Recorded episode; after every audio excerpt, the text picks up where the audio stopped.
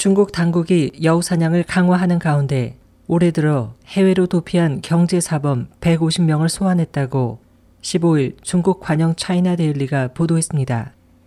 보도는 당국 관계자를 인용해 현재까지 32개국에서 송환된 경제사범 150명 중에는 10년 이상 해외에 머물렀던 8명과 수천만 위안 규모의 사건 연루범 44명이 포함돼 있다.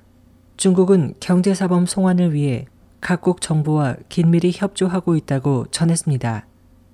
중국 공안은 현재 중국 전역에서 발생한 1,920억 위안에 달하는 공중으로부터의 불법 자금 모집, 신용카드 사기, 짝퉁 상품과 위패 제조 등 약 10만 건의 경제 범죄를 다루고 있다고 밝혔습니다.